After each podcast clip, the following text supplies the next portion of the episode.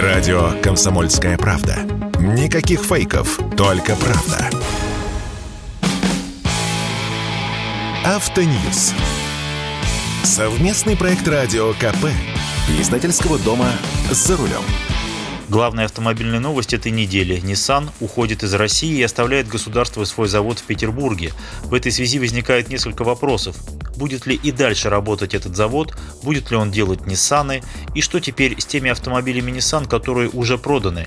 Как их обслуживать? Где искать запчасти? Что будет с дилерами? И кто будет обеспечивать гарантийное обслуживание? С вами Максим Кадаков, главный редактор журнала «За рулем». Сам ли Nissan принял решение уйти или его к этому подтолкнули? Теперь уже не так важно. Как вы помните, Nissan просил оставить его в покое и дать отсрочку, возможность подумать до конца текущего года, тем паче, что компания выполняла все требования российского законодательства и в частности выплачивала сотрудникам зарплату в период простоя, согласно Трудовому кодексу. Некоторые наши чиновники и депутаты в течение последних месяцев предлагали чуть ли не национализировать простаивающие предприятия, не отдавая себе отчет в том, что в этом нет никакого реального прока. Nissan держался бы до декабря, но события последних недель подтолкнули к радикальному решению вслед за Toyota. Все российские активы концерна Nissan переходят в госсобственность в лице ВГУП НАМИ. Это тот самый институт НАМИ, который разработал автомобили Aurus и который стал владеть контрольным пакетом АвтоВАЗа после того, как от этих акций отказалась фирма Рено. Российские активы Nissan – это, собственно, завод в Петербурге, там выпускали Qashqai, X-Trail и Murano, расположенный при заводе научно-исследовательский комплекс, а также головной офис в Москве. Теперь все это переходит в собственность НАМИ. Но это больше номинальная бумажная операция для сохранения производства и коллектива завода, которому надо выплачивать зарплату. И это вовсе не означает, что НАМИ вдруг начнет выпускать Ниссаны, хотя в нынешние турбулентные времена возможно все. Как вы уже догадались, все будет проходить по той же схеме, что и с Рено, с той лишь разницей, что у Рено нет права обратного выкупа своего московского завода, который переименовали в «Москвич». Этот завод перешел в собственность правительства Москвы навсегда. У Рено есть право обратного выкупа своей доли в «АвтоВАЗе». А вот у Ниссана будет право обратного выкупа завода в течение 6 лет, по той же цене, что завод продается сейчас, за символический рубль, ну или за символическую японскую иену. А что нам с этого? Какая такая прибыль от перехода завода в госсобственность? В пустой коробке с оборудованием можно собирать любые автомобили, но без участия собственно Ниссана выпускать в Петербурге Ниссаны невозможно. Если японцы приняли решение вовсе отойти от дел и не готовы в ближайшие годы занимать активную производственную позицию и поставлять комплектующие, если они просто отдают завод и говорят «вот вам завод, мы вежливо уходим, берите и пользуйтесь», то вариантов в этом случае несколько. Первый, самый простой и пока самый очевидный – заморозить производство, что, собственно, уже сделано, поскольку завод фактически простаивает с марта. Но на завод нельзя просто так повесить замок. Даже закрытый завод нужно охранять, освещать, отапливать. Людям нужно платить зарплату, видимо, теперь уже из госбюджета. Зачем? Не совсем понятно. Второй вариант – срочно искать покупателей на этот завод, но в нынешнее нестабильное время найти его не так-то просто, и, как показывает опыт последних месяцев, не очень-то у нас получается находить бодрых инвесторов на подобные объекты. Заводу Рено повезло, его подхватило московское правительство. При столичных ресурсах можно поднять любое производство. Найдется ли такой же покровитель у Ниссана? Очевидно, что среди покупателей могут быть либо китайцы из числа тех, что не боятся вторичных санкций, либо, возможно, иранцы.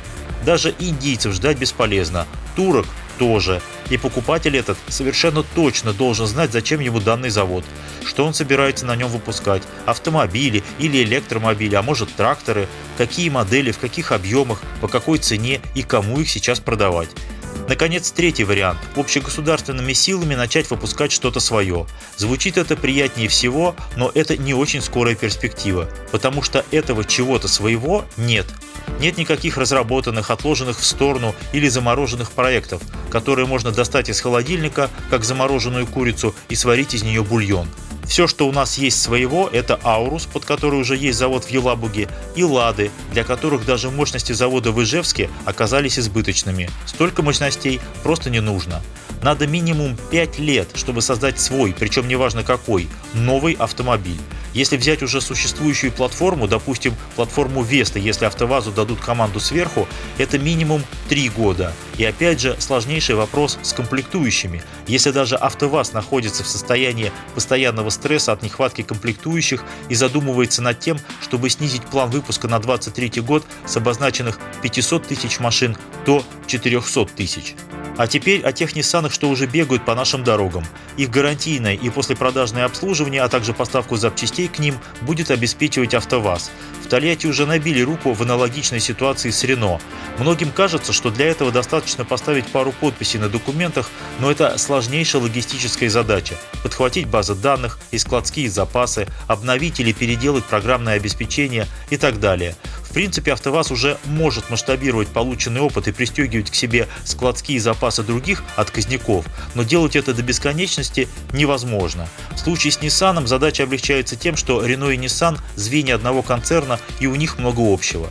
Все дилеры Ниссана, а их около 120, должны теперь переподписать сервисные контракты с АвтоВАЗом. Так было и с дилерами Рено. Это и займет некоторое время, и в этот переходный период некоторые дилеры, как показал опыт Рено, будут вести себя не по-джентльменски, а порою и по-хамски. У вас проблема с гарантийной машиной? А вы знаете, что Nissan уходит? Пока ничем вам помочь не можем, нет запчастей, никто нам эту работу не компенсирует, или ждите, или можем за денежку отремонтировать вашу машину. Так вот, знайте, что закон о защите прав потребителей на вашей стороне. Вне зависимости от проблем, которые испытывает дилер, он обязан отремонтировать вашу гарантийную машину. Где он будет брать запчасти? Как будет решать вопросы компенсации с производителем? То ли с Ниссаном, то ли с АвтоВАЗом. Это его внутренние проблемы. Его задача – принять у вас товар ненадлежащего качества, то есть сломавшийся в гарантийный период, и вернуть вам товар надлежащего качества, то есть отремонтированный. Это требование закона. Без всякого навязывания диагностики и прочей лапши на уши. Если дилер вас отфутболивает, смело составляйте досудебную претензию. Это просто, образец можно скачать в интернете. Уверяю вас, в каждом втором случае это помогает. А если не поможет, в суд. Закон на вашей стороне.